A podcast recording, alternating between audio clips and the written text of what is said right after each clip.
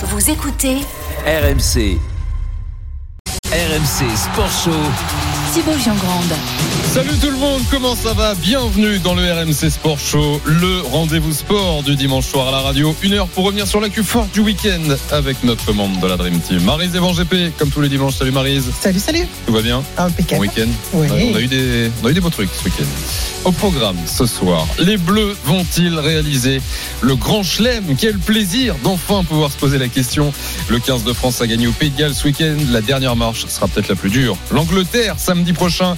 La Dream Team Rugby est là. Richard Dourt, Jeff Paturo. Dans une demi-heure, la Slovénie marche déjà sur le vélo. La saison des courses à étapes est à peine lancée et Pogacar et Roglic dominent déjà. On fait le bilan avec notre envoyé spécial sur Paris-Nice, Arnaud Souk, et un Français qui a brillé cette semaine, Pierre Latour. Et puis à 19h45, la star des Jeux sur RMC, Quentin Fillon-Maillet sera notre invité. Il a décroché ce week-end le gros globe de cristal. C'est le meilleur biathlète du monde, tout simplement. On est ensemble jusqu'à 20h. On vous lit sur le hashtag RMC Live sur l'appli RMC, le direct studio. Bienvenue. RMC Sport Show. 12 ans qu'on attend et c'est peut-être pour le week-end prochain. Objectif Grand Chelem pour le 15 de France contre l'Angleterre au Stade de France. Les Bleus ont battu le Pays de Galles pour nous donner le droit de rêver. Le coup d'envoi avec Romain Tamac. Pays de Galles France, c'est parti. Ça sort avec Ntamak dans le dos pour Moefana. Sur l'extérieur, oui, oui, Sur l'extérieur encore. Peut-être de contre 1.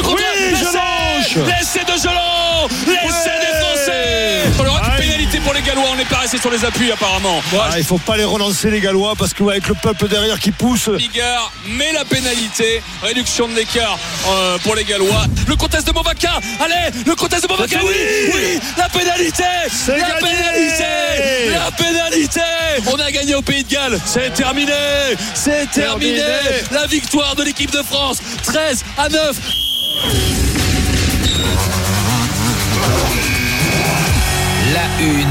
RMC Sport Show. C'était en direct sur RMC avec apparemment le 16e homme, hein, Wilfried Templier. On a gagné au Pays de Galles avec Denis Charvet.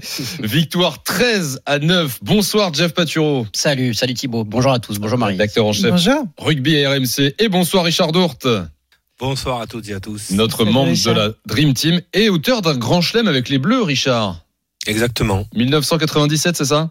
Oui, c'est ça. Bon, Et et- en 98 aussi, mais je me suis blessé au deuxième match. On a fait aussi le, le grand chelem avant euh, cette Coupe du Monde qui a été fantastique pour nous aussi. Ah mais t'es rentré en 98 Ça fait deux grands Oui, je jouais au début, Ah, oui. bah mais voilà. après j'ai laissé l'épaule euh, dans la boîte à gants. Il a qu'une épaule qui a fait le grand chelem. Bon, en tout cas, ce mot-là, ce mot grand chelem, ça faisait quand même euh, un moment qu'on n'en avait pas parlé en France. Un mot qui n'est plus tabou. Une semaine? Oui, alors d'accord. Avant 2022, alors effectivement. Mais là, euh, il y a une semaine, on pouvait pas en parler, en tout cas aux Bleus. On pouvait pas en parler aux joueurs, au staff. Là, Jeff, ça y est, ce mot n'est plus tabou. On peut en Depuis- parler. Depuis vendredi soir, c'est plus un sujet ouais. tabou. C'est Ah. vrai qu'on peut poser la question. Bah, c'est normal parce que s'ils gagnent, c'est le grand chelem. Alors qu'avant, on prenait les matchs les uns après les autres. Oui. On pensait d'abord à gagner, puis après au suivant. Là, cette fois, ils sont vraiment concentrés sur, sur ce match. Car c'est vrai que ce serait le rêve. En tout cas, c'est le- c'est le plan depuis le début. C'est d'arriver invaincu pour cette dernière journée contre l'Angleterre. Le match parfait pour qu'on est joueur de rugby. Richard nous le confirmera. Et c'est vrai que maintenant, on y est. C'est c'est le money time. Richard, tu confirmes Ouais, je, je confirme. Après le rêve, euh, moi je dirais non, c'est pas un rêve, c'est un accomplissement de cette équipe en fait. Le rêve, c'est d'être- c'est d'être champion du monde.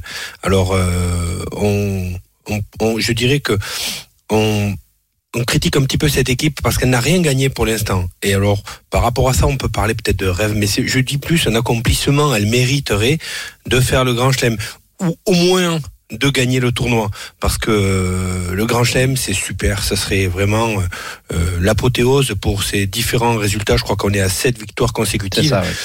mais méfions-nous des Anglais. Ah, euh, on Ils peut, vont se faire un malin aussi, plaisir euh, on peut nous aussi, empêcher. comme les matchs que l'on prend les uns après les autres, on peut aussi prendre les rêves les uns après les autres.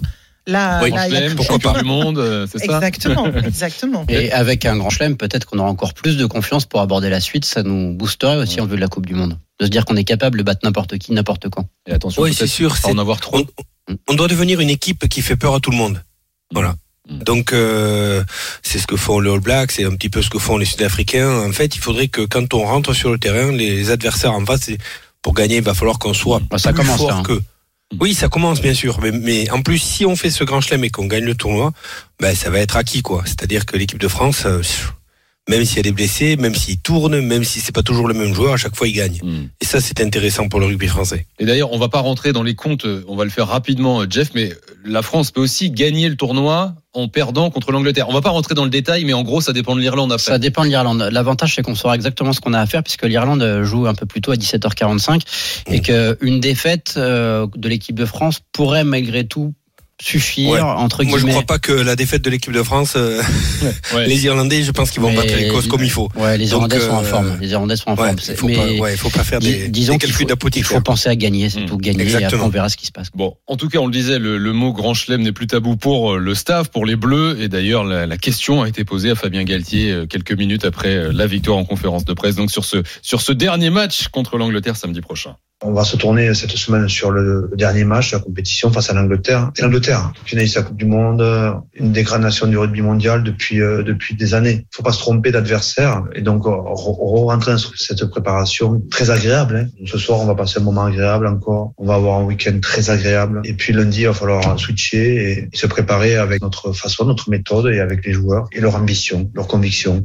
Voilà. Demain, euh, on switch, on passe sur l'Angleterre. Là, euh, sur ces dernières heures de week-end, ils profitent encore. Ouais, ils en ont profité. C'était Ouais. un peu détente aujourd'hui encore. Il, certains joueurs du, du 15 de France sont même allés voir le match du PSG aujourd'hui au Parc des Princes. Ok. Bon bah, est-ce qu'ils ont sifflé Neymar euh, j'espère que non, quand On sait même. pas, on sait pas. Euh, en tout cas, pour arriver à ce grand chelem possible contre les Anglais, il a donc fallu battre ces Gallois 13 à 9 et gagner. Marie, je commençais par toi ce match. Euh, je sais pas ce que t'en as pensé. Moi, j'ai pas reconnu les Bleus. Gagner moche un peu, tu vois. C'était on, Oui. on, on a on a Ouais. l'habitude de voir le- la flamboyance des Bleus et Alors, euh, l'équipe du Moscato Show s'est un petit peu moqué de moi vendredi quand j'ai dit que je pensais que ce serait le match le plus difficile.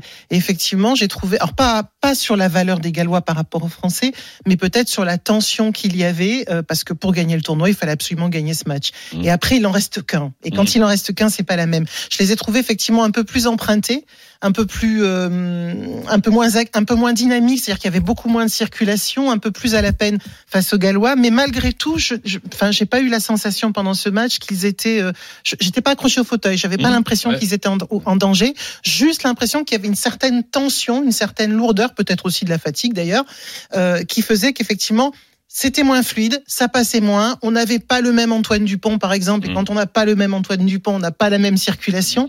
Donc effectivement, il y avait quelques petits euh, défauts, mais je ne sais pas pourquoi je m'y attendais. Mm. Je, je pensais que ce serait vraiment, vraiment très rude d'aller chez eux battre, battre ces Gallois qui, euh, qui ne, ne ploient pas sans, sans, sans combattre et sans Mm. combattre rudement. c'est vrai que Richard, il y a cette victoire 13 à 9 accrochée euh, sur le papier, sur le terrain aussi. Mais euh, comme le dit Marise, les Bleus n'ont pas été euh, acculés. Il n'y a pas eu euh, tant d'occasions que ça de marquer pour les Gallois. D'ailleurs, qui ne marquent pas un seul essai. Euh, c'est euh, euh, un gros match défensif en fait des Bleus. Et c'est peut-être une bonne nouvelle de savoir que même sans briller, la, la- la France peut, peut remporter ce genre de match.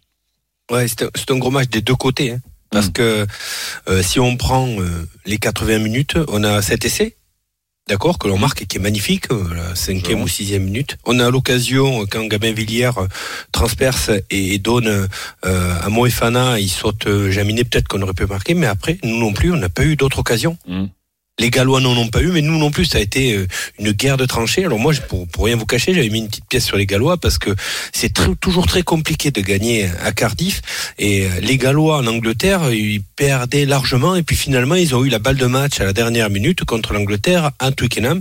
Donc il fallait se méfier de cette équipe. C'est et nous, en fait, hein, on a aussi. on n'a pas eu le ballon, quoi. Mm. Euh, Il y a eu 60, je crois, 60% de possession pour les Gallois. 54 et, Et 57 voilà. euh, d'occupation de terrain. Ouais. Voilà, donc on a été dominé, mais on a une bonne défense. Euh, On a euh, bâti nos, nos victoires sur notre défense parce qu'on parle de l'attaque, mais, mais en Écosse, c'était encore plus flagrant, quoi. Les Écossais, ils auraient pu attaquer 200 ans, ils auraient jamais marqué en deuxième mi-temps, jamais. On avait encore plus Et- plaqué en Écosse et j'ai regardé les chiffres, euh, Richard, on fait 122 plaquages, 93% de réussite, mais ce qui est intéressant, c'est qu'on est pénalisé seulement 8 fois, l'équipe de France seulement pénalisé 8 fois ce week-end à Cardiff, c'est vous dire si le boulot qui a été fait encore une fois par Sean Edwards, euh, l'ancien, euh, un des hommes forts du, du Pays de Galles qui est arrivé dans le stade du 15 de France de Fabien Galtier, porte ses fruits et c'est pour, juste pour terminer, c'est ce que disait Laurent Labitte hier sur RMC, c'est que c'est important de savoir gagner moche, parfois les grandes équipes Mm. sont capables de le faire. Exactement. On n'était pas capable de le faire par, par le passé. On, souvent, on avait un seul registre de, de jeu. Et maintenant, on est capable aussi de s'adapter à ce que produisent, euh, ce que produisent nos adversaires.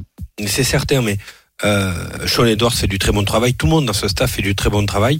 Mais un système, que ce soit euh, en rugby, en foot, et les entraîneurs de foot le disent, il est toujours animé par les joueurs. hein. On peut mettre le meilleur système défensif en place et s'il y a personne qui plaque, ça, ça, ça ne mènera à rien. Là, il n'y a pas un seul joueur qui ne plaque pas. Mm. Il n'y en a pas un seul joueur qui ne se replace pas, qui ne monte pas en défense. Ils sont souvent deux sur le plaquage. On a vu euh, le plaquage là, ouais. de, de Villemc et Danty. euh, ouais, va faire mal, Une explosion au contact de- du Gallois. Donc voilà, c'est le Chandler fait du bon travail, mais c'est surtout les joueurs qu'il faut féliciter, qui sont sur le terrain. C'est eux qui animent ce système défensif. C'est eux qui récupèrent des ballons, qui contre-attaquent, et ce sont eux euh, qui font du bon boulot euh, à l'arrivée, parce que euh, comme je disais, un système, on peut mettre en place tout ce qu'on veut. S'il n'y a pas les hommes à l'intérieur pour les animer, mais euh, ça reste qu'un système. C'est toujours pareil. Après. On a construit, comme je disais, nos victoires sur notre défense. Pour, il faut savoir que pour gagner un match à l'extérieur- il y a quatre domaines qui sont cruciaux. La conquête, on a été très bon en conquête, même si en touche, on a eu quelques soucis en premier temps. La défense, on n'en parle pas. Jeu- le jeu au pied, on a été très bon dans le jeu au pied, dans l'occupation, et la discipline. Mhm. Sur ces quatre domaines-là, on est meilleur que les Gallois. Et à l'arrivée, on bat les Gallois 13 à 9. Alors c'est sûr qu'offensivement, on n'est pas très très bon, mais il faut savoir gagner euh, quand on n'a pas le ballon. C'est exactement ce que ce que je pensais en regardant ce jeu qui par moment euh, pourrissait un peu. On a l'impression qu'à force de faire du du, du ping pong là d'un côté et de l'autre, euh, c'était euh, on allait creuser des tranchées tellement c'était chacun dans son camp et on bougeait pas. Mm. Mais quelque part c'est une très bonne répétition pour la semaine prochaine parce qu'on on, on va sûrement avoir le même type de jeu, peut-être multiplié d'ailleurs, peut-être plus plus. Même si les Anglais à mon avis ont quand même bien morflé ce week-end, Ils vont être rincés, arriver, ouais. ils on vont arriver un peu rincés. Mais même rincés, un Anglais c'est dangereux. Ouais. on l'a vu. on l'a vu ce week-end où même à 14, ils sont Mm. capables de, de- de- de encore défendre et toujours défendre et encore défendre. Maintenant, je pense qu'il faudra peut-être trouver aussi un, un, un- un petit peu de ce liant, de cette animation qui fait un peu la marque de l'équipe de France depuis maintenant euh, deux saisons pour aller euh, gagner le dernier match. Je ne sais pas ce que vous en pensez. Les Comme bleus, tu disais, ouais. Marise, Antoine Dupont tu disais, on n'a pas trouvé comme d'habitude, mais Antoine Dupont, si la personne à qui faire la passe, si les gens ne se replacent pas parce que c'est dur, parce qu'à un moment donné, le, le rugby, ben, c'est c'est un sport de combat collectif, quand on fait que combattre, et des fois, on a, on a vu en fin de première temps, on avait du mal à se replacer, c'était un petit peu le hurrah rugby, des Mm. turnovers. Ben, c'est comme ça, il faut savoir euh, euh, gagner petit, il faut savoir occuper le terrain pour pas se mettre en danger, c'est ce qu'on a fait. Je crois qu'il y a un seul coup de pied de Melvin Jaminet qui est très bien tapé, malheureusement, le ballon, il est ovale, et il prend de la vitesse euh, au rebond, et finalement, on se terrain, retrouve. ouais. Ouais, il sort du terrain, il sort au fond de l'embut. Ouais. Donc je crois que su- sur les quatre domaines dont je parlais, la conquête, la défense, la discipline et le jeu au pied, on a Mhm. été vraiment performants. Et ces quatre domaines-là, il va falloir qu'on soit encore plus performants contre l'Angleterre parce que on a vu les Anglais. faut pas s'attendre à de grandes envolées. Par contre, des coups de pied, des box kicks, comme on dit, des coups de pied du neuf avec énormément de pression à la retombée, ça, ils savent très bien le faire. Les Bleus en route vers le Grand Chelem, on en parle ce soir dans le RMC Sport Show avec Marie Evangépé toujours avec Jeff Paturo, Richard Dourte et Antoine Dupont qu'on écoute justement sur ces points d'amélioration avant d'affronter l'Angleterre pour le Grand Chelem samedi prochain. Animation offensive et sur notre euh, jeu au pied, on peut faire mieux dans ces deux secteurs. La seconde partie de la première mi-temps, on a du mal à, sortir de chez nous et je pense qu'on peut, on peut progresser là-dessus et je pense qu'on a du potentiel et, la possibilité de s'améliorer sur ces secteurs-là. Évidemment, continuer cette euh, ligne défensive et ce jeu au sol sont, sont notre discipline aussi qui ont été positives aujourd'hui. En résumé, c'est ça, on garde la défense qu'on avait face aux Écossais, face aux Gallois et on ajoute ce que vient de On dire de Dupont. l'agressivité et de la résistance aussi, parce qu'effectivement, euh, les Anglais étaient impressionnants hein, sur chaque ballon, euh, notamment sur les ballons, euh, les- les coups de pied.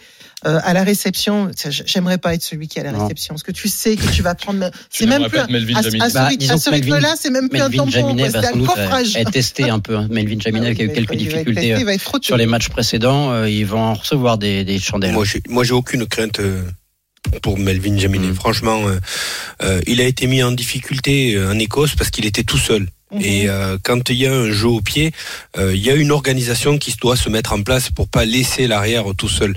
Euh, comme sur les coups d'envoi ou les coups de renvoi, c'est pareil. Il n'y a pas un seul faut- mec faut qui, la qui saute au ballon. Il faut prévoir que euh, le mec qui saute, eh ben, il fasse une faute. Donc autour, il faut qu'il y ait du monde. Euh, il va être forcément, il va être testé, forcément, il va être arrosé et plus qu'à son tour. Mais je pense que, que, comme disait Antoine Dupont, il faut qu'on garde euh, les domaines que l'on maîtrise comme il faut, la défense, la conquête, euh, le jeu au pied, et qu'on mette un peu plus d'animation parce que si on ne joue pas contre les Anglais, on va tomber dans leur jeu et là on risque euh, une grosse déconvenue.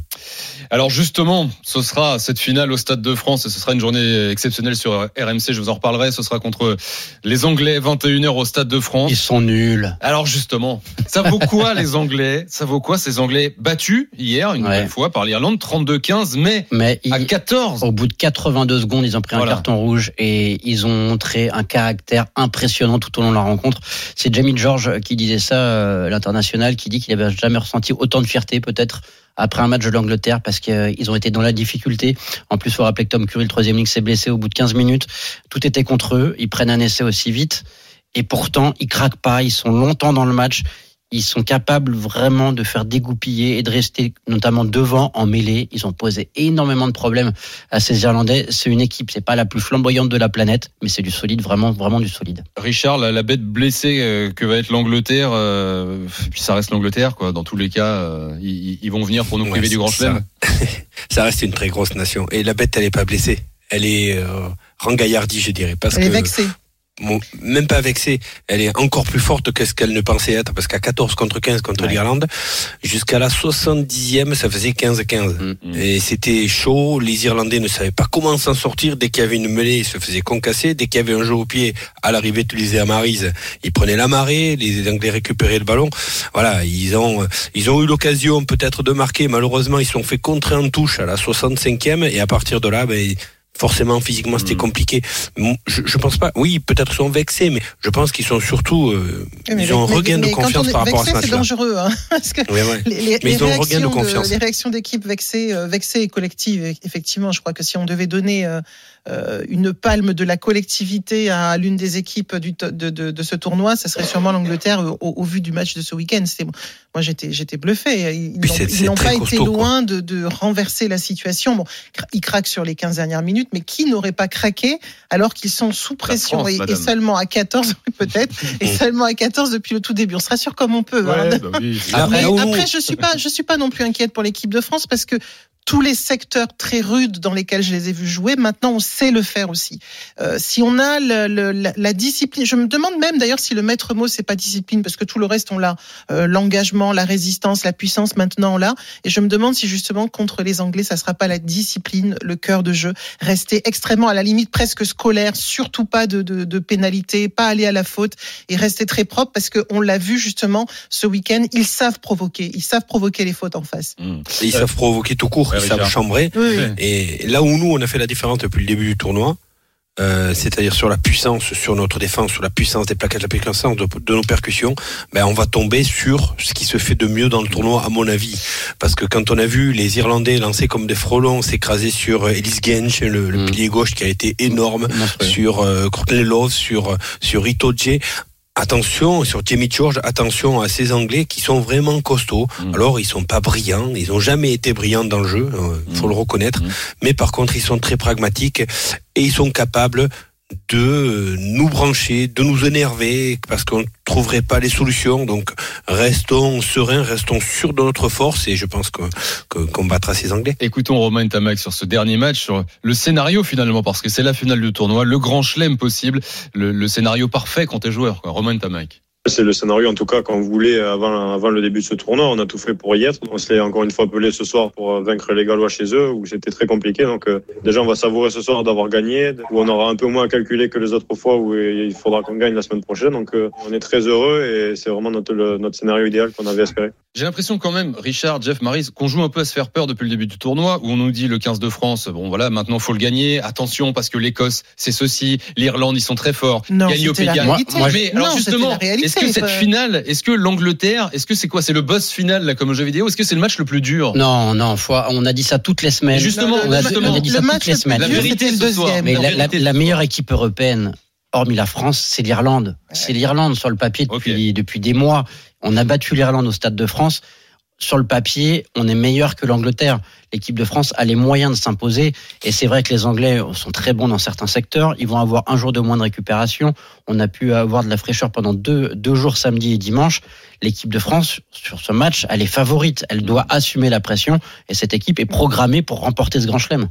Richard, euh, tu, tu confirmes on- sur tout ce qu'on a dit depuis le début du tournoi, l'Angleterre, d'un- d'un point de vue rugby, euh, la France est au-dessus, et après c'est peut-être tout ce qu'il va y avoir autour de ce match, parce que les Anglais restent les Anglais, parce qu'il y a peut-être la pression du Grand Chelem. C'est ça peut-être qui, peut empêcher les Bleus de faire ce Grand Chelem? Je, je sais pas si c'est ça qui peut empêcher les Bleus de faire le Grand Chelem. Je crois que les Bleus peuvent s'empêcher eux-mêmes de faire le Grand Chelem. C'est tout. C'est-à-dire qu'on est meilleur si on reste euh, euh, dans l'idéologie que l'on a depuis le début du tournoi. Il devrait pas y avoir de problème. L'Irlande, ils en ont pris 30 à Paris et Mm. et bien tassé. Mm. Donc je crois que l'équipe de France doit maîtriser l'événement, doit continuer à faire ce qu'elle sait faire. Vous savez, la défense, la conquête, c'est le plus facile. Donc ça, on le maîtrise totalement. Maintenant, il faut qu'on anime un petit peu plus, qu'on soit un peu plus précis sur sur sur nos lancements de jeu. Euh, enfin, un peu plus précis, non, un peu plus précis dans notre système d'attaque, avoir plus de ballons, pouvoir le porter, pouvoir poser des problèmes à ces Anglais, les déplacer, parce qu'on a vu que contre l'Irlande, même si c'est 14, alors sur la ligne défensive 14 contre 15, pas forcément, euh, c'est- pas flagrant hein, quand il manque un joueur. C'est euh, le- fait qu'il y ait un expulsé dans une équipe, ça se ressent sur le travail physique à la fin. On travaille plus. Mm. Mais sur la ligne, les Irlandais, quand ils ont déplacé le ballon, les Anglais ont été en difficulté. Donc à nous de déplacer le ballon, à nous de, de rester concentrés. Mais attention à ces Anglais qui sont en train de reconstituer une équipe qui sont en train de mettre des nouveaux joueurs Mm. comme Marcus Smith, le demi d'ouverture, qui est un très bon attaquant. Alors on n'a pas vu pour contre l'Irlande parce qu'ils n'ont pas pu jouer, ils étaient un de moins. Euh, ils ont des joueurs aussi là, ils veulent- leur Antoine Dupont là, euh, Randall, Exactement, donc, euh, et ils gardent leur puissance et leur expérience devant. Mm. Euh, méfiez-vous de alors les, les célèbres talonneurs anglais qui qui chambrent, qui branchent. On avait notre euh, Brian Moore. Euh, euh, moi, j'ai été bercé durant toute ma jeunesse par Brian Moore qui branchait les, euh, tous les joueurs en face et notamment les Français. Et hier, Jamie George contre les Irlandais, il n'a pas arrêté, enfin il n'a pas Ouais. donné, et il s'est pas laissé faire. À chaque fois qu'il y avait un moment, il pouvait brancher les Irlandais, il s'en Ouais. privait pas. Donc ça, il va falloir rester très serein, pas tomber dans le panneau et et tout puis ira voilà, bien. Et tout ira et bien. tout ira bien, Jeff, quoi. rapidement le, le programme de la semaine pour les Bleus, s'il te plaît. Retour au terrain dès demain, lundi, avec euh, des séances à haute intensité euh, traditionnelles, euh, notamment mercredi, ce sera la veille de la composition d'équipe. Il faudra suivre notamment le cas de- des- des blessés, surtout de Yoram Moefana, puisque l'ailier, ou plutôt le centre de l'UBB qui a dépanné encore une fois à l'aile, euh, s'est blessé un genou. Pour le moment, euh, il n'y a pas encore de décision qui est prise, mais il est très incertain et selon ce qu'on me disait, ça sentait pas très bon pour, pour lui. Euh, mais les bonnes nouvelles, c'est que Damien Penaud et Romain Taufifinois, les deux avaient eu le Covid le mercredi, devraient On pouvoir être là rapidement à l'entraînement et tenir leur place dans cette équipe de France. France-Angleterre, samedi 21h au Stade de France et sur RMC. Ce sera un événement, hein, les Bleus 12 ans qu'on attend le Grand Chelem, un événement à vivre toute la journée sur RMC. L'antenne sera délocalisée dès 16h au Train Bleu avec les supporters, des anciens joueurs comme Richard, vainqueurs du, du tournoi et même euh, qui ont fait le Grand Chelem. Il y aura des supporters, on sera euh, vraiment au, au plus près et surtout à partir de 20h en direct du Stade de France autour de Christophe Cessieux et tour, toute la Dream Team Rugby. Merci Richard, merci Jeff. Merci On se retrouve toute la semaine bien sûr pour euh, suivre ces bleus Marise. On est en direct jusqu'à 20h dans le RMC Sport Show. Dans un instant, vélo, les Slovènes. Voilà, on a parlé des Anglais. Les Slovènes sont déjà prêts. Pogacar, Roglic, débrief de cette semaine euh, de course à étapes où, où les Slovènes ont tout écrasé. Et puis la minute foot, on prendra la direction de Francis Leblé, Brest, Marseille. À tout de suite sur RMC. RMC Sport Show. Thibaut Giangrande. Avec Bon GP, 19h26. On est en direct euh, comme tous les dimanches jusqu'à 20h. Votre rendez-vous sport pour revenir sur euh, toute l'actu Omni de ce week-end. Dans quelques minutes, dans un quart d'heure à peu près. Quentin Fillon-Maillet, l'invité du RMC Sport Show, il a gagné hier le gros globe de cristal. Et puis le cyclisme, les Slovènes déjà en forme. On sera avec un Français qui a été bien, bien euh, pendant la majeure partie de ce Paris-Nice, Pierre Latour. Mais d'abord, comme tous les dimanches à presque 19h30, la minute foot. RMC Sport Show. La minute foot. Dans un peu plus d'une heure et quart, le dernier match de la 28e journée de Ligue 1, Brest reçoit Marseille et on retrouve à Francis Leblé, l'un de nos envoyés spéciaux, Xavier Grimaud. Salut Xavier. Salut Thibaut, bonsoir à tous. L'OM n'avance plus, Xavier, depuis quelques semaines et l'OM euh, vient à Brest en plus sans Dimitri Payet. Exactement, c'est l'info de la matinée. Le groupe de, de Jorge Sampaoli sans Dimitri Payet, euh, légère euh, gêne musculaire a priori pour le meneur de jeu. Alors Payet forfait en Ligue 1 avec l'OM, c'est pas si courant que ça. Ça arrivait trois fois euh, cette saison. C'était plutôt en début de saison d'ailleurs, avec un bilan qui est équilibré, une victoire, un nul et une défaite pour les Marseillais sans Dimitri Payet. Donc la question, ça va être comment remplacer Payet? Alors il y a deux solutions a, priori. Un Amin Harit qui pourrait être à son remplaçant, on va dire. Euh, le plus le plus logique, sauf que Aminarit eh ben, n'est pas bon et ne rentre que très peu dans les plans de, de Sampaoli. Ah, sinon, ce serait peut-être plutôt Gerson avec un deuxième attaquant qui viendrait euh, épauler Milik, peut-être Bamba Dieng ou euh, Cédric Bakambu. On verra ça dans une petite demi-heure. L'info aussi pour les Marseillais, c'est que Marseille avant ce match est cinquième, Mhm. cinquième de Ligue 1. Marseille n'est plus sur le podium. Euh, un Marseille plus sur le podium, faut remonter à début octobre euh, pour euh, pour le voir. Donc il va falloir prendre des points ici euh, pour les hommes de, de Sampaoli. Euh, pour euh, tu l'as dit, eux qui restent sur un nul et deux défaites. Donc la série est moins bonne et il va falloir évidemment se relancer dans le Finistère face à une équipe de Brest euh, qui elle est quasiment maintenue et a décidé de se faire plaisir et va certainement essayer de euh, bah, d'embêter ces, ces Marseillais. Donc il y a de la pression sur les hommes de, de Sampaoli ce soir dans le Finistère. Il va peut-être pousser, tu vois, la ressemblance avec Bielsa. On en parlait beaucoup à son arrivée. Gros début de saison et puis euh, ça s'essouffle un peu sur la fin. On verra. On verra ce soir. Rendez-vous à 20h45 avec toi, Xavier, tout à l'heure pour ce Brest-Marseille. Rendez-vous dans l'after dès 20h sur RMC pour les compos et leur analyse autour de Gilbert Bribois. 19h28. Le Tour de France. C'est dans trois mois et demi. Et attention, les Slovènes sont déjà prêts. La victoire finale pour Primoz Roglic euh, sur cette 80e édition de Paris-Nice. Voilà, enfin, enfin l'histoire contrariée de Primoz Roglic avec euh, la France qui, on va dire, se résout un petit peu. Lui qui avait perdu Paris-Nice l'an passé sur la dernière étape, lui qui avait perdu le Tour de France 2020 sur la dernière étape, lui qui avait connu des déboires également euh, lors du Critérium du Dauphiné euh, 2020. Et bien cette fois-ci, s'impose sur Paris-Nice. La deuxième période du RMC Sport Show. Primoz Roglic a remporté Paris-Nice cet après-midi. C'était en direct sur RMC avec euh, Arnaud Souk, notre envoyé spécial qu'on retrouve ce soir en direct. Salut Arnaud.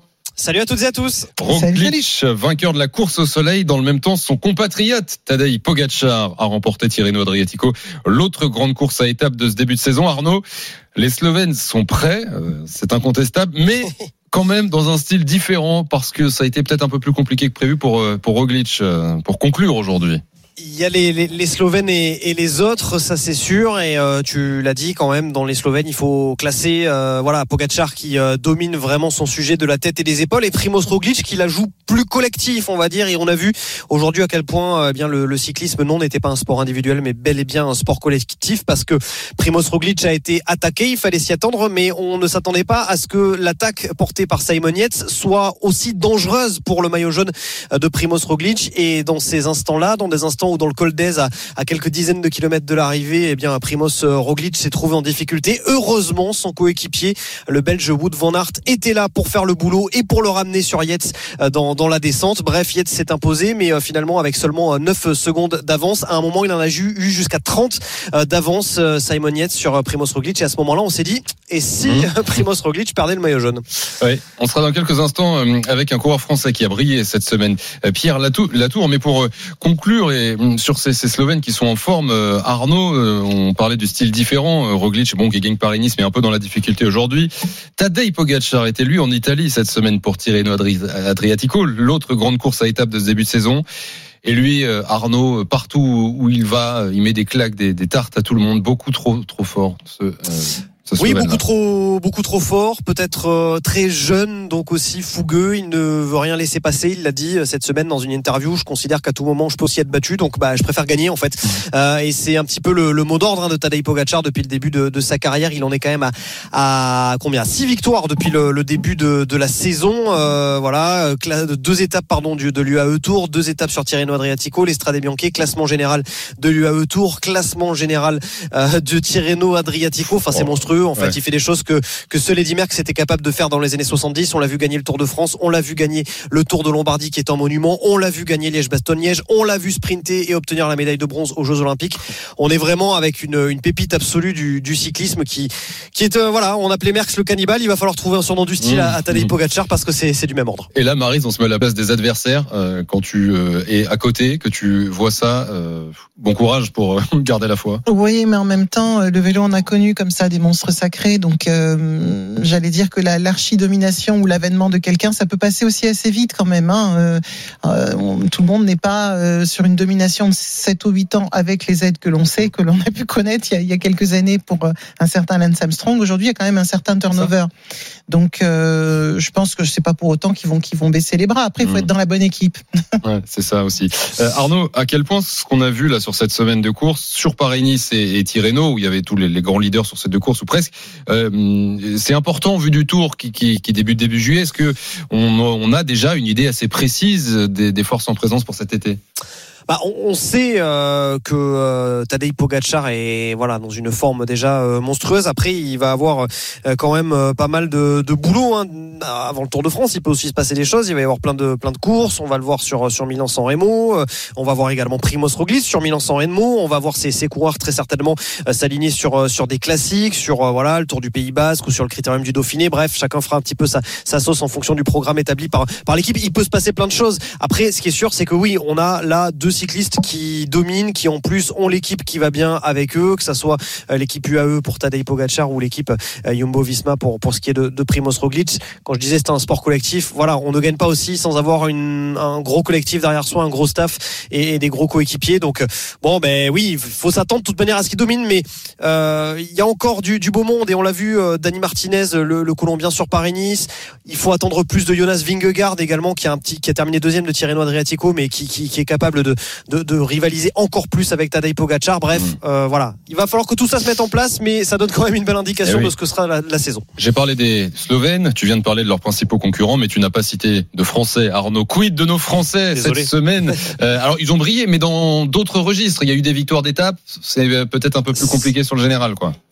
C'est un Paris-Nice de bonne facture, euh, mmh. sincèrement pour pour les Français déjà parce qu'il y a eu euh, deux victoires euh, d'étape et que ça fait un petit moment qu'il n'y avait pas eu des victoires d'étape euh, françaises sur sur Paris-Nice. Il hein. faut quand même euh, savoir que c'est l'une des après les après les, les grands tours, hein, Tour de France, Tour d'Espagne et Tour d'Italie, c'est l'une des principales mmh. courses. Hein. C'est les courses sur lesquelles il n'y a que des cadors qui s'alignent. Donc on a eu la victoire de Christophe euh, Laporte, coéquipier justement de, de Primoz Roglic. On a eu également la victoire de Mathieu Burgodeau vendredi à, à Aubagne. On a eu un Pierre Latour qui voilà euh, revient au niveau auquel on l'avait connu notamment en 2018 le leader de, du team Vendéen de Jean-René euh, Bernaudot et qui bon a un petit peu euh, flanché là sur sur ce week-end mais qui franchement a, montré de très très belles choses. Il a été troisième provisoire du, général avant le, week-end final. On a finalement quand même Guillaume Martin qui est neuvième du classement général. On a Aurélien Paré-Plainte qui est dixième. Mmh. Bon, on aurait aimé en savoir plus sur l'état de, David Godu. Malheureusement pour lui, il a chuté lors de la deuxième étape et il a dû abandonner euh, des conséquences de, cette chute euh, justement ce matin avant le départ de, l'ultime étape. Donc voilà, il va falloir en, en attendre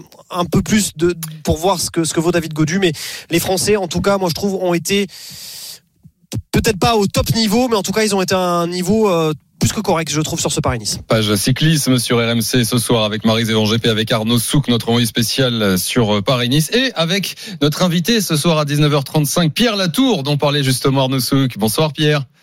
Bonsoir. Merci beaucoup d'être en direct sur RMC. Bon, Arnaud a parlé toi à l'instant. Tu étais sur le podium avant-hier, sur le podium de Paris-Nice. Euh, bon, tu as eu deux, deux, derniers jours un peu difficiles. Tu termines au final 14e du général. Qu'est-ce qui s'est passé sur ce, sur ce week-end? Hier dans la dernière montée, j'ai coincé un petit peu. Après, euh, je m'y attendais un petit peu dans les longues montées. C'était la deuxième de l'année après euh, celle du Provence seulement. Une montée qui faisait ouais une bonne quinzaine de kilomètres. Et puis après aujourd'hui, euh, j'ai eu un incident mécanique et, ah. du coup c'était pas au super bon moment. Donc après c'était compliqué. Ouais. Est-ce que ça reste pour toi un Paris-Nice réussi? Euh, euh, Arnaud le disait, tu as été sur le podium pendant plusieurs jours. Bon, il y a, y a, cette fin euh, compliquée, mais euh, est-ce que c'est t'es es content de ce Paris-Nice à titre personnel, sachant que pour ton équipe Total Énergie, il y a la victoire d'étape de Burgodeau dont parlait Arnaud? Ouais, ben déjà Mathieu a gagné, donc ça c'était vraiment la cerise sur le gâteau. Et moi personnellement après sur le chrono, je commence à retrouver le niveau que j'avais pu avoir des fois sur des chronos, donc ça ça fait plaisir. Et puis les jambes étaient quand même vraiment bonnes. Je commence à retrouver mon niveau et ma régularité euh, d'avant tous les soucis que j'ai eus. Quoi. Et quand tu retrouves euh, ce niveau, ces sensations, qu'est-ce que tu te mets en tête pour la suite de la saison? Quels objectifs? Bah, Prendre les courses au jour le jour, euh, comme j'ai fait euh, depuis l'année dernière, vu que ça marche euh, plutôt bien. Mm. Et sans se mettre trop de pression. Et puis, bah, dès qu'il y a une opportunité, la saisir, quoi. Comme mmh. Mathieu a su le faire euh, sur l'étape qui gagne, euh, c'était parfait, ça. On parlait de, ces Slovènes, là, Roglic et, et Pogacar. Euh, donc toi, tu étais sur Paris-Nice avec Primoz Roglic. Euh, tu l'as vu de, très près sur ces étapes de montagne. Bon, on a l'impression que euh, ça va être dur à aller les chercher encore. Comme je disais tout à l'heure, bonne chance à la concurrence, quoi. Ils sont forts. Hein. Bah après, c'est que le début de saison, c'est les premières courses par étapes, mais ouais, c'est sûr que là déjà, ils ont un très gros niveau. Après, des fois, arriver sur la bonne, la belle période en été, euh, le niveau s'homogénéise un peu. Et du coup, on verra pendant l'été, mais c'est sûr que ouais, sur les à étapes, euh, ils sont vraiment très forts. Hmm. Et c'est quoi le programme pour toi là maintenant, euh, dans les prochains jours Peut-être un peu de repos avant de, de, de partir à, à l'assaut d'autres objectifs? Ouais, euh, là, je vais souffler un petit peu. Et puis après, ce week-end, normalement, j'ai la classique 44.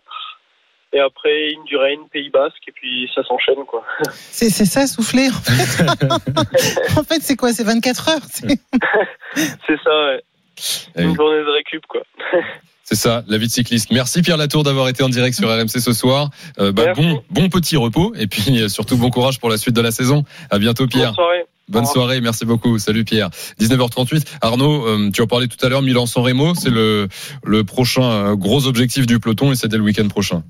Feu d'artifice. Feu Mm. d'artifice, là, ça va être incroyable. Je vais vous citer quelques, quelques noms euh, qui euh, sont d'ores et déjà euh, bah, sûrs d'y participer. On a Sonny Colbrelli, on aura Elia Viviani, on aura Thomas Pitcock, on aura euh, Maximilian Sherman, Sam Bennett, Christophe Laporte, Wood van Aert, euh, on aura qui d'autre? On aura Florian Sénéchal, Julien Alaphilippe, Michael Matthews, Casper Pedersen, Caleb Iwan, Philippe Gilbert, euh, enfin bref, que des gens qui peuvent gagner quoi. Arnaud euh, Nasser Mm. Boigny, Tadej Pogacar il sera.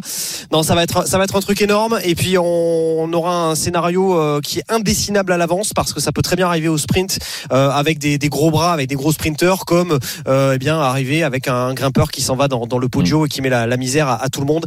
Franchement, ça va être euh, il va falloir être devant sa télé dans les deux- 60 derniers kilomètres samedi prochain de Milan-San Remo parce que ça va être vraiment quelque chose un feu d'artifice là et un, un bonheur pour pour les amateurs de.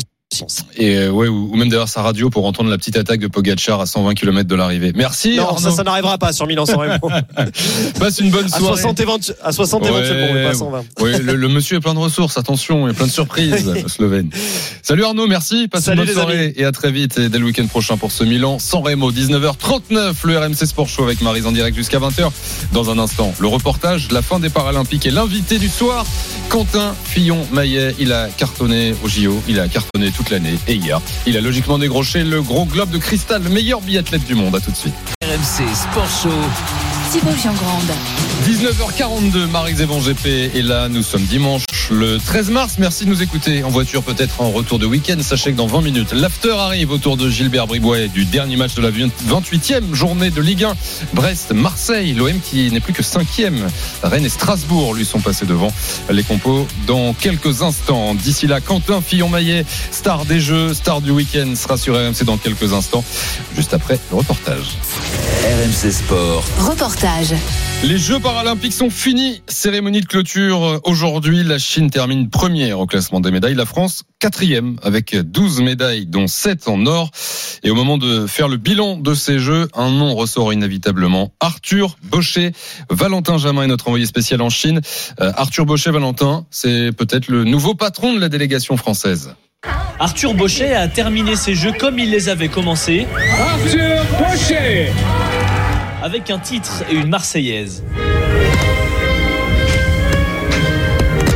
En slalom ce matin, il a donc remporté son troisième titre paralympique après la descente et le super combiné. Sans oublier le bronze en géant, Arthur Bauchet conclut une semaine incroyable. C'est vraiment fou. J'ai commencé les jeux en beauté, je les clôture en beauté, donc euh, que demander de plus? C'est sûr, j'ai carrément changé de statut pendant ces jeux. En fait, je prends tellement de, plaisir dans le sport, tellement de plaisir dans le ski. Je m'éclate, je vis ma meilleure vie. Mais c'est vrai que le palmarès, oui, c'est impressionnant. Et je pense que si, quand j'ai commencé le handi, on m'avait dit, bah, dans 6 ans, euh, 7 ans, tu seras 8 fois médaillé paralympique, 3 fois champion paralympique. J'aurais dit, ah non, ça, je pense pas. Le jeune homme de 21 ans ne sort pas de nulle part. En 2018, à 17 ans, il avait remporté 4 médailles d'argent aux Jeux. Il compte aussi 7 titres mondiaux, domine le circuit de Coupe du Monde. Mais l'étudiant en sciences a vraiment passé un cap selon Marie Bauchet. Aucun lien de famille, octuple championne paralympique et médaillée d'argent en Super G à Pékin. Il a vraiment euh, pris du plomb dans la tête, Arthur. Il est vraiment solide sur les skis. Il est vraiment à, son affaire cette année et il mérite vraiment euh, victoires et ses, belles performances. L'enfant est devenu grand et ouais, non, ça fait vraiment plaisir pour Arthur parce que du coup, il a couru après euh, au dernier jeu, les mondiaux aussi. C'est pas facile hein, de gagner des médailles d'or, faut pas, faut pas croire ça. Et trop chouette que ça fonctionne, trop chouette que ça passe du bon côté. Toujours souriant, le skieur de Briançon est néanmoins tributaire de sa paraparésie spastique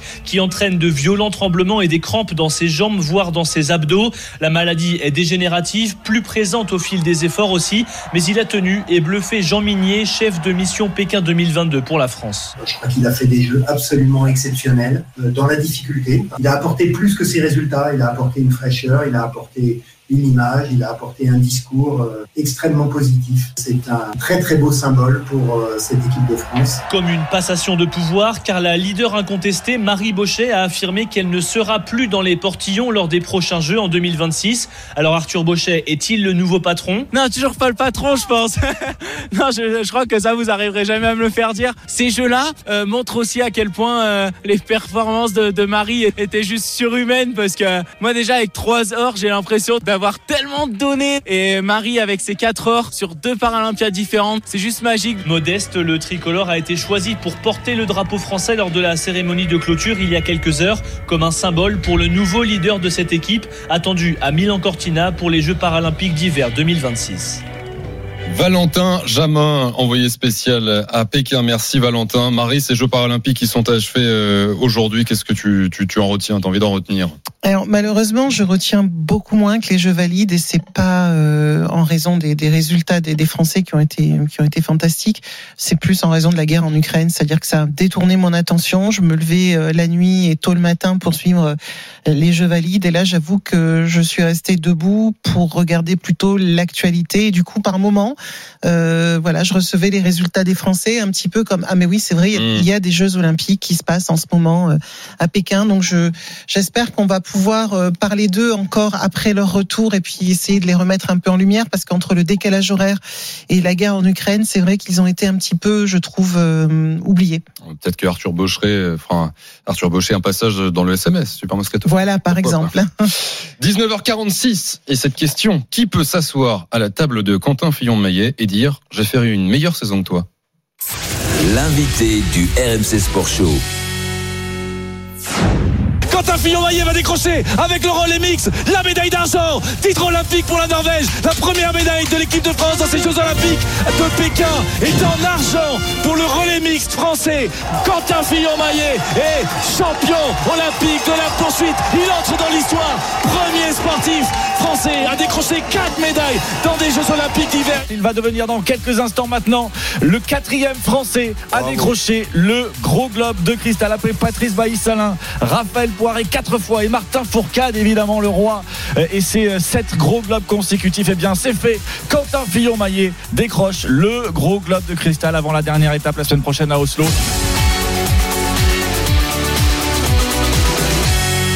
J'accueille tout d'abord notre spécialiste biathlon ici sur RMC, Julien Richard. Salut Julien. Salut Thibaut, bonjour à toutes et à tous. Cinq médailles olympiques, dont deux en or le mois dernier à Pékin. Le gros globe de cristal depuis hier. Le meilleur biathlète du monde, tout simplement. Et l'invité du RMC Sport Show. Bonsoir Quentin Fillon-Maillet. Bonsoir à tous. Merci. Merci beaucoup d'être avec nous ce soir et félicitations. Alors, depuis hier, un gros globe de cristal à caser à la maison, à côté des médailles olympiques, là, de tout ça. Est-ce que tu as réfléchi, est-ce que tu sais que tu vas entreposer tout ça, là, chez toi?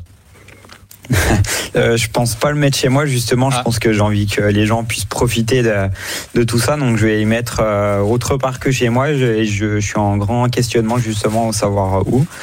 Et voilà, faut que je réfléchisse bien à ça parce que j'ai envie de, de, mettre tout ensemble. Donc euh, médaille, Coupe du Monde, euh, Globe et, et, médaille olympique. Et ouais, je, suis, je suis en questionnement par rapport à ça pour le moment. Donc tu cherches a priori un grand espace déjà. bah oui, c'est sûr. Ouais, non, à réfléchir. Euh, voilà, entre mes partenaires, euh, les, les, gens qui m'ont soutenu, comment comment je mets ça en place. Mais ouais, c'est pas, ce sera un, un, un problème un problème d'après course qui qui est pas spécialement un problème. L'or, l'or ou le cristal, tu préfères quoi, Quentin Et qu'est-ce qui a le plus de valeur finalement, en gros, entre l'or olympique et le cristal d'un titre de meilleur biathlète de la saison de l'année? Bah, les deux m'ont fait rêver, mais euh, en étant plus jeune, plus que un objet euh, voilà emblématique du biathlon, ça a été euh, de devenir le meilleur biathlète du monde. Et donc euh, j'ai envie de dire cristal parce que parce que sportivement c'est beaucoup plus dur à aller chercher qu'une médaille olympique qui se déroule voilà entre guillemets euh, aux alentours des des- d'une demi-heure. Et par contre gros globe de cristal, il, concrétise, enfin il, il récompense le meilleur biathlète du monde sur euh, quatre mois d'efforts. euh, je crois 25 courses individuelles, euh, l'enchaînement, les voyages, la fatigue, euh, la motivation, tout ça c'est c'est bien plus dur que seulement une course. Et donc, euh, euh, voilà, sportivement, j'ai envie de dire ça, mais médiatiquement et en popul- popularité, euh, sans aucun doute, euh, euh, la médaille olympique. Donc, euh, voilà, mon cœur balance entre les deux, mais j'ai- les deux, j'ai les deux, donc il y, a, y a plus de choix à faire. Tiens, je rebondis. Quentin, tu parles de, de popularité. Là, ton statut, évidemment, a changé en, en quelques semaines à peine entre tes, tes médailles olympiques, le gros globe du week-end. Est-ce que déjà, tu as eu le temps un peu de t'en rendre compte, de côtoyer le, le- le public français Et surtout, est-ce que tu es, prêt à ça, tu vois, à devenir le, un, eh ben, un peu le Martin Fourcade peut-être des années 2020 Euh, oui, en fait, ça, enfin, tout ça, ça s'est pas fait du jour au lendemain. Voilà, les choses se sont un peu précipitées sur euh, sur la fin avec les JO et, et cette fin de saison. Mais euh, voilà, j'ai déjà un certain statut, même avant le départ de Martin, et et ça s'est accéléré. voilà, sur, surtout sur cette dernière saison.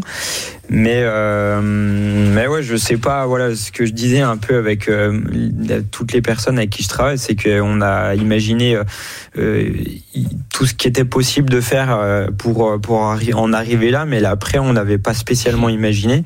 Et après les jeux, je me rappelle avoir des discussions avec ma copine et mon attaché de presse qui paraissent euh, hallucinantes. euh, voilà, à me protéger un peu de, des fans. C'est-à-dire qu'on- on me demande ben qu'on à l'arrivée à l'aéroport qu'on mette un cordon de sécurité pour qu'on je puisse sortir de de l'aéroport euh, que voilà tout ça c'est des choses qui paraissent euh, invraisemblables pour euh, une personne lambda qui, qui- enfin j'étais une personne lambda il y a, il y a pas si longtemps et du coup ben voilà c'est des discussions qui paraissent qui paraissent euh, surréalistes mais en tout cas ouais c'est c'est sympa parce que je vois que je partage énormément d'émotions et les gens euh, vivent à travers nos, nos performances donc ça ça fait vraiment plaisir Bientôt un puzzle, Quentin Fillon-Maillet, euh, avec, si vous voulez, des morceaux de Quentin Fillon-Maillet. Quentin, à quel moment tu as senti que euh, tu passais dans cette, cette autre dimension, que ta saison a basculé dans cette domination que l'on a vue euh, finalement, qui n'était pas forcément le cas tout, tout début de saison, mais à quel moment tu as senti que peut-être il y a eu un, un truc de franchi, un cap mental aussi peut-être de, de franchi? C'est une analyse assez juste, enfin assez juste euh, ta question parce que c'est vrai que début de saison j'étais euh, le, Quentin d'avant qui essaye de d'être régulièrement euh, sur un podium, euh, qui essaye euh, de continuer à avoir quelques victoires. Et, en fait, euh, en fait j'avais toujours ce doute en début de saison, mais la confiance s'est installée, les Jeux Olympiques, les super résultats et, derrière euh, le cap mental il a vraiment changé euh, euh, pendant les Jeux ou même à la fin des Jeux où voilà maintenant j'arrive sur la Coupe du Monde avec une envie de gagner euh, et seulement gagner.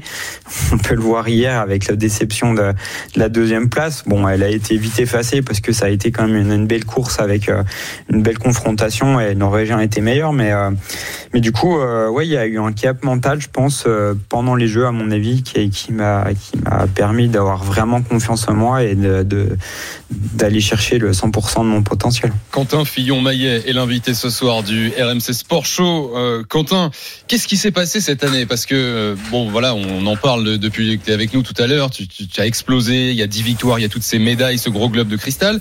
Il y a un an, euh, à la même époque, euh, bah, t'étais pas encore champion du monde. euh, Il n'y avait pas de globe, même ne serait-ce que de spécialité.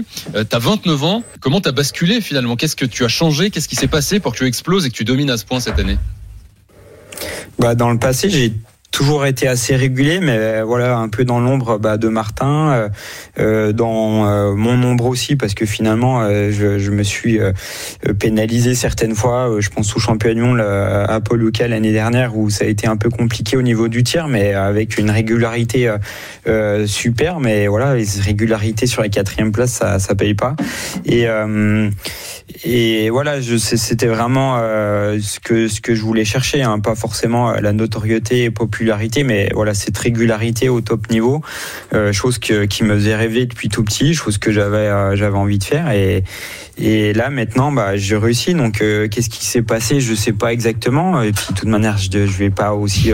je- je- J'en ai un peu l'explic- l'explication, mais je, je vais pas donner tous mes secrets. secrets. Mais je pense que c'est la, c'est l'approche mentale. Je pense que, qui, a, qui a fait vraiment fait la différence. Euh, le fait de, concourir avec la volonté de gagner et pas avoir peur de concourir, pas avoir peur de louper et, euh, faire le, meilleur biathlon que, je sais faire. Mais euh, ouais, c'était bah, quand j'ai repris la préparation le printemps dernier, je me suis posé la question qu'est-ce qui me manque vraiment pour aller chercher ce que je fais en ce moment?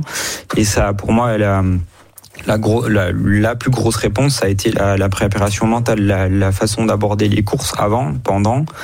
Et même euh, voilà en- entre les courses, ça a été vraiment euh, la, clé à, à mon sens de, de ce qui se passe maintenant. Quentin, euh, juste encore une ou deux questions avec toi. Déjà, euh, la suite, je le disais tout à l'heure, tu as 29 ans, bah ça y est, on peut le dire, tu as, tout gagné quasiment. Euh, après quoi tu vas courir maintenant Et surtout, euh, jusqu'où tu te vois aller J'imagine les JO dans 4 ans, Cortina, Milan, c'est- au, au moins jusque-là, on est d'accord? Ouais, c'est vrai qu'il y a un questionnement euh, après cette saison-là. Qu'est-ce que qu'est-ce qu'elle va être la grosse motivation pour la suite? Mais finalement, en fait, euh, euh, je, je, je me suis posé la question après les jeux. Je me dis mais ça va être ça va être dur parce que finalement euh, presque tout va être coché euh, euh, cette saison, enfin au moment des jeux, parce qu'il y avait l'objectif des, des gros globes qui n'était pas encore atteint.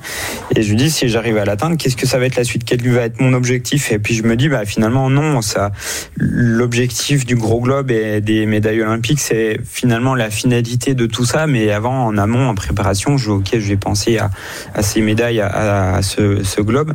Mais euh, ce qui me fait avancer, c'est voilà justement la progression tous les jours, les petites, euh, la petite échelle. Et puis le, dernier barreau, ben, c'est justement le succès de tout ça. Donc euh, j'arriverai toujours à avoir euh, cette motivation pour la suite. Et je vais essayer de, l'avoir avec le- les mêmes résultats au moins jusqu'à jusqu'à Cortina et puis la suite on verra voilà mais je- tant que les choses me plaisent et tant que je prends plaisir justement à faire du biathlon c'est quelque chose que je vais garder donc euh, je je me fixe pas de, de limite de temps et, et je verrai bien euh, au jour le jour.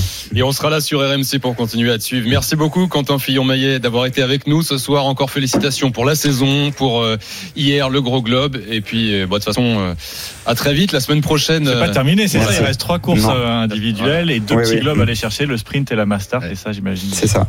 Un objectif. Merci Quentin, à très Eh ben, vite sur. RMC. Et bravo encore. Au revoir. Bonne soirée, au revoir. Merci également Julien Richard, Marise. Merci, on se retrouve dimanche prochain pour la le RMC Sport prochaine, Show. Passez pour le, le Grand. Chelem, c'est ça Ah, pour fêter le Grand Chelem dans une semaine. Euh, D'ici là, le foot. Dans un instant, l'after arrive. Brest, Marseille, c'est le dernier match de la 28e journée de Ligue 1. Les compos, l'analyse des compos, c'est dans deux minutes sur RMC. Bonne soirée. Ciao. RMC l'after foot. Le match.